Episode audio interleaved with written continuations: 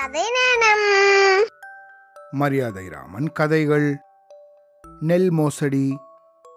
தேன்கனி கோட்டை அப்படிங்கிற ஊர்ல சசிதரன் அப்படிங்கிற வியாபாரி வாழ்ந்து வந்தாராம். அவர் தன்னோட பையனுக்கு கல்யாணம் செய்யணும் அப்படின்னு திட்டமிட்டாராம். அவருக்கு உற்றார் உறவினர்கள் நண்பர்கள் இவங்கெல்லாம் ரொம்ப அதிகமாக இருந்தாங்களாம். கல்யாணத்தும் போது அதிக பேருக்கு சாப்பாடு போட வேண்டி வரும் அப்படிங்கிறதால மொத்தமாக நெல்லை வாங்கி அதை அரிசியாக்கி பயன்படுத்தலாம் அப்படின்னு நினச்சாராம் அவர். அதே ஊரில் நிலம் வச்சு விவசாயம் செய்யும் பண்ணைக்காரர் ஒருத்தர் இருந்தாராம். அவர்கிட்ட போன வியாபாரி ஐயா என் பையன் கல்யாணத்துக்காக ஒரு மூட்டை நெல் வேணும். நல்ல நெல்லாக கொஞ்சம் மலிவான விலையில கொடுங்க அப்படின்னு கேட்டாராம். நல்ல நெல்லா தரேன் அப்படின்னு சொன்ன அந்த பண்ணைக்காரர் வீட்டுக்குள்ள போய் ஒரு கூடையில கொஞ்சம் நெல்லை எடுத்துன்னு வந்து அதை காமிச்சாராம். இந்த நெல் ரொம்ப உயர்ந்த ரகம் இதையே வாங்கிக்கோங்க அப்படின்னு சொன்னாராம். அது நல்ல நெல்லாவே இருந்துதான். அதனால வியாபாரி அதையே வாங்கிக்கிறது அப்படின்னு தீர்மானிச்சு அதோட விலையை கேட்டாராம். அந்த பண்ணைக்காரர் கூடையில இருந்த நெல்லை காமிச்சு இந்த நெல்லோட விலை ஆயிரம் ரூபாய் அப்படின்னு சொன்னாராம். அந்த வியாபாரி உடனே ஆயிரம் ரூபாய் பணத்தை கொடுத்து ஐயா நெல் மூட்டைய உடனே வீட்டுக்கு அனுப்பிடுங்க அப்படின்னு சொல்லிட்டு தன்னோட வீட்டுக்கு புறப்பட்டாராம். கொஞ்ச நேரம் ஆனதுக்கப்புறம் அந்த பண்ணைக்காரர் அனுப்பினால் இந்த வியாபாரியோட வீட்டுக்கு வந்தானா. கையில் ஒரு சின்ன கூடை நெல்லை அந்த வியாபாரி கிட்ட கொடுத்து இதை நீங்கள் கொடுத்த பணத்துக்காக பண்ணையார் உங்ககிட்ட கொடுத்து அனுப்பினார் அப்படின்னு சொன்னானா. நான் ஒரு மூட்டை நெல்லுக்கான பணத்தை தானே கொடுத்துட்டு வந்தேன். ஒரு சின்ன கூடை நெல்லை மட்டும் கொடுத்து அனுப்பியிருக்காரு அப்படின்னு வியப்போட கேட்டாரா அந்த வியாபாரி. அதை பற்றியெல்லாம் எனக்கு தெரியாது. ஏதாவது பேசணுன்னா நீங்கள் பண்ணையார்கிட்டயே நேரம் வந்து பேசிக்கோங்க அப்படின்னு சொல்லிட்டு தான் கொண்டு வந்த அந்த கூடை நெல்லை மட்டும் அந்த ஆள் வச்சுட்டு போயிட்டாராம். உடனே இந்த வியாபாரி அந்த பண்ணைக்காரர் வீட்டுக்கு வேக வேகமாக போனாராம். அவரை போய் சந்திச்சாராம். என்னங்க இது? நான் ஒரு மூட்டை நெல்லுக்கு தானே ஆயிரம் ரூபாய் பணத்தை கொடுத்துட்டு போனேன். ஆனால் நீங்களும் என்கிட்ட மாதிரிக்காக காமிச்ச அந்த சின்ன கூட நெல்லையே கொடுத்து அமிச்சிருக்கீங்களே அப்படின்னு கேட்டாராம். மூட்டையை பற்றி நான் எதுவும் பேசலையே. கூட நெல்லை உங்ககிட்ட காமிச்சு இந்த நெல்லோட விலை ஆயிரம் ரூபான்னு சொன்னேன். நீங்கள் ஒத்துண்டதுக்கு அப்புறமா பணத்தை கொடுத்துட்டு போனீங்க. அதுபடி ஒரு கூட நெல்லை கொடுத்து அனுப்பினேன் அப்படின்னாரா அந்த பண்ணைக்காரர். நீங்கள் பேசுறது கொஞ்சம் கூட நியாயமாகவே இல்லை. ஒரு சின்ன கூட நெல் ஐம்பது ரூபா கூட போராது இது உங்களுக்கே தெரியும். அந்த நெல்லுக்கு போய் ஆயிரம் ரூபாய் பணம் கொடுத்து வாங்குறது மோசடி இல்லையா? அப்படின்னு கோபத்தோட கேட்டாராம் அந்த வியாபாரி. இந்த பாருங்க நான் ஒரு சின்ன கூட நெல்லை உங்ககிட்ட காமிச்சு இதோட விலை ஆயிரம் ரூபான்னு சொன்னேன். உங்களுக்கு விலை ஒத்து வரலன்னா வேண்டாம் அப்படின்னு திரும்பி போயிருக்கணும். விலையை ஒத்துன்ட்டு பணத்தையும் கொடுத்துட்டு இப்போ வந்து தகராறு பண்ணுறது எப்படி நியாயம்? அப்படின்னு கேட்டாராம் அந்த பண்ணைக்காரர். ரெண்டு பேருக்கும் நடுவில் சச்சரவு அதிகமாயிட்டே போச்சான் அந்த பண்ணைக்காரர் தான் சொன்னது தான் சரி அப்படின்னு விடாப்புடியா சாதிச்சாராம். அவர்கிட்ட மேற்கொண்டு பேசுறதால ஒரு பயனும் ஏற்படாது அப்படின்றத உணர்ந்த வியாபாரி மரியாதை ராமன் கிட்ட போய் முறையிட்டு தனக்கு நீதி வழங்கும்படி கேட்டுண்டாராம். மரியாதை ராமன் பண்ணையார வரவழிச்சு விசாரணை செஞ்சாராம். நீதிபதி அவர்களே நான் தவறு எதுவும் செய்யல. ஒரு கூட நெல்லை காமிச்சு இதோட விலை ஆயிரம் ரூபாய் அப்படின்னு சொன்னேன். அதுக்கு ஒத்துண்ட வியாபாரி எனக்கு பணம் கொடுத்தாரு.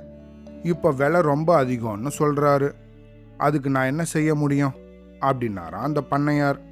மரியாதை ராமன் அவர்களே நான் ஒரு மூட்டை நெல் தேவைப்படும் அப்படின்ற விஷயத்த சொல்லி தான் விலையவே கேட்டேன். இவர் நெல்லோட மாதிரிக்காக சின்ன கூடையில் கொஞ்சோண்டு நெல்லை எனக்கு காமிச்சாரு. அவர் சொன்ன விலை ஒரு மூட்டை நெல்லுக்கான விலை தான் அப்படின்னு நான் நினச்சிருந்தேன். அப்படின்னாராம் வியாபாரி.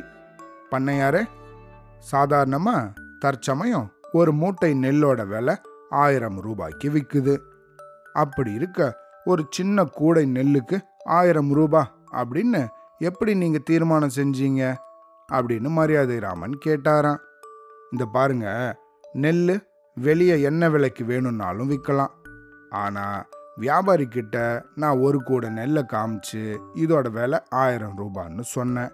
இவர் சரின்னு ஒத்துண்டு எனக்கு பணத்தை கொடுத்தார். விலை பிடிக்கல அதிகம்னு தோணியிருந்தா அப்பவே அதை செஞ்சிருக்கலாம் அவரு. விலை பிடிக்கலன்னா பணம் கொடுக்காமே திருப்பி போயிருந்திருக்கலாம். இப்போ வியாபாரி ஆட்சேபனை செய்யறதால என்ன பிரயோஜனம்? அப்படின்னு அந்த பண்ணையார் ஏதோ சாமர்த்தியமா பேசுறதா நினைச்சுண்டு பதில் சொன்னாராம். சரி சரி. இந்த பண்ணையார் வெறும் வார்த்தை ஜாலத்தை செஞ்சு அது அடிப்படையில் வியாபாரியை வஞ்சிக்க நினைக்கிறார் அப்படிங்கிறத மரியாதை ராமன் புரிஞ்சுண்டாரான் இந்த பண்ணையார் செய்யறது போலவே வார்த்தை ஜாலம் செஞ்சு அவரை எப்படியாவது மடக்கணும் அப்படின்னு மரியாதை ராமன் தன் மனசுக்குள்ளே நினைச்சுண்டாராம் அப்புறமா ரெண்டு பேரையும் பார்த்து இந்த பாருங்க இந்த வழக்கை பத்தி நான் முழுசா ஆராய்ஞ்சு ஒரு முடிவுக்கு வர்றதுக்கு ஒரு மாசம் ஆகும். அது வரைக்கும் நீங்க ரெண்டு பேரும் ஒரே வீட்டில் தங்கணும். பண்ணையாரே இந்த ஒரு மாசத்துக்கு உங்களுக்கு வியாபாரி தன்னோட செலவில் சாப்பாடு போடணும். சாப்பாட்டு விஷயத்தில் வியாபாரி எந்த அளவுக்கு சாப்பிட்றாரோ அதே அளவு சாப்பாட்டை தான் அவர் உங்களுக்கு போடணும். நீங்கள் ரெண்டு பேரும் வெளியே வேற எங்கேயும் சாப்பிடக்கூடாது அப்படின்னு சொன்னாராம். நிபந்தனையை அந்த ரெண்டு பேரும் ஒத்துண்டாங்களாம். மரியாதை ராமன் அந்த வியாபாரியை தனியாக கூப்பிட்டு இந்த பாருங்க பண்ணையார் கூட சேர்ந்து சாப்பிட்றதுக்கு முன்னாடி சமையலறையில் வயறு நிறைய நீங்கள் சாப்பிட்டுடுங்க. பண்ணையார் கூட சாப்பிட உட்காரும்போது உங்களோட இலையில ஒரே ஒரு சோத்து பருக்கையை மட்டும் போட்டுக்கோங்க. அதே போல் ஒரே ஒரு சோத்து பருக்கையை மட்டும் பண்ணையாரோட இலையிலையும் போட்டுடுங்க. நான் சாப்பிட்ற அளவு ஒரு பருக்கை சோறு தான். இதை தான் உங்களுக்கும் போட்டிருக்கேன் அப்படின்னு சொல்லிடுங்க. அப்படின்னு மரியாதை ராமன் வியாபாரி தனியாக சொல்லி அனுப்பினாராம். ரெண்டாவது நாளே அந்த பண்ணையார் மரியாதை ராமனை தேடி வந்தாராம். ஐயா இந்த வியாபாரி ஒவ்வொரு வேலையிலையும் ஒரே ஒரு சோத்து பருக்கையை தான் எனக்கு பரிமாறுறார். ஒரு சோத்து பருக்கையை மட்டும் சாப்பிட்டு ஒரு மனுஷனால் எப்படி உயிர் வாழ முடியும்? இல்லை பசி தான் அடங்குமா? பசியும் பட்டினியுமா? ரெண்டு நாளாக நான் அவதிப்படுறேன். தயவு செஞ்சு வேற ஏதாவது ஏற்பாடு செய்யுங்க. வியாபாரிய வயிறு நிறைய சோறு போட சொல்லுங்க அப்படின்னு சொன்னாராம். நீங்கள் சொல்கிற மாதிரி எப்படி செய்ய முடியும்? வியாபாரி உங்களுக்கு சோறு போடணும். அப்படிங்கிறது மட்டும்தான் நீங்கள் ஒத்துண்டீங்க. வயிறு நிறைய சோறு போடணும் அப்படிங்கறத நீங்கள் கேட்கல. அதனால் மிச்சம் இருக்கும் நாட்களை அந்த ஒரே ஒரு சோற்று பருக்கையை சாப்பிட்டு தான் நீங்கள் வாழணும் அப்படின்னு சொன்னாராம் மரியாதை ராமன். ஐயா சோறுன்னு சொன்னாலே வயிறு நிறைய சோறுன்னு தானே அர்த்தம். ஒரு பருக்கை சோற்றை போட்டுட்டு முன்னாடியே சொல்லலேன்னு கேட்குறது நியாயமா? அப்படின்னு பரிதாபமான குரல்ல கேட்டாரா அந்த பண்ணையார். ஐயா பண்ணையாரே வியாபாரி தனக்கு ஒரு மூட்டை நெல் வேணும்னு கேட்டுட்டு தானே விலையை விசாரிச்சாரு. நீங்க விலையையும் சொன்னீங்க. ஆனா ஒரே ஒரு சின்ன கூட நெல்லை மட்டும் கொடுத்துட்டு ஒரு மூட்டை நெல்லோட விலையை வாங்கின்ட்டீங்க. இதை கேட்டால் விதண்டாவாதம் பேசுறீங்க. வியாபாரி விஷயத்தில் நீங்கள் நடந்துட்டது நியாயம்னா சாப்பாட்டு விஷயத்தில் அவர் நடந்துக்கிறதும் நியாயம்தான். நீங்களே ஒத்துண்டா மாதிரி ஒரு மாத காலத்துக்கு ஒரு பருக்கை சோற்று தான் நீங்கள் சாப்பிட்டாகணும். நீங்கள் இந்த நிபந்தனையை பூர்த்தி செஞ்சாகணும் அப்படின்னு கண்டிப்பான குரல்ல மரியாதை ராமன் சொன்னாராம். உடனே பண்ணையார் தான் செஞ்ச தவற உணர்ந்து நீதிபதி அவர்களே வியாபாரியோட விஷயத்துல நான் நடந்துட்டது தவறுதான் அப்படிங்கிறத ஒத்துக்கிறேன். கொஞ்சம் தயவு செஞ்சு என்னை நீங்க மன்னிக்கணும் அப்படின்னு கேட்டுண்டாராம். பண்ணையாரே உங்களை போல ஆளுங்களை மன்னிக்கிறது சரி கிடையாது. வசதி வாய்ப்பு படைச்ச நீங்க ஒரு அப்பாவி வியாபாரியை ஏமாத்தி மோசடி செய்ய துணிஞ்சது ஒரு பெரிய குற்றம். அறியாமல் செஞ்ச குற்றத்தை மன்னிக்கலாம். ஆனா தெரிஞ்சுண்டே வேணும்னே ஒருத்தரை மோசடி செய்யற நோக்கத்துல திட்டமிட்டு குற்றம் இழைக்கிறதுக்கு கடுமையான தண்டனை தான் கொடுத்தாகணும். இருந்தாலும் நீங்க மொதல் தடவையா இந்த குற்றத்தை செஞ்சிருக்கிறதால உங்களுக்கு கடுமையான தண்டனை கொடுக்காம விடுறேன். வியாபாரிக்கு நீங்கள் ஒரு மூட்டை நெல்லுக்கு பதிலாக ரெண்டு மூட்டை நெல்லை கொடுக்கணும் அப்படின்னு தீர்ப்பளிச்சாராம். நல்லபடியாக தப்பிச்சோம் அப்படின்னு நினச்ச பண்ணையார் நிம்மதி அடைஞ்சு மரியாதை ராமன் உத்தரவுபடி வியாபாரிக்கு ரெண்டு மூட்டை நெல்லை கொடுத்தாராம். அவ்வளோதான்.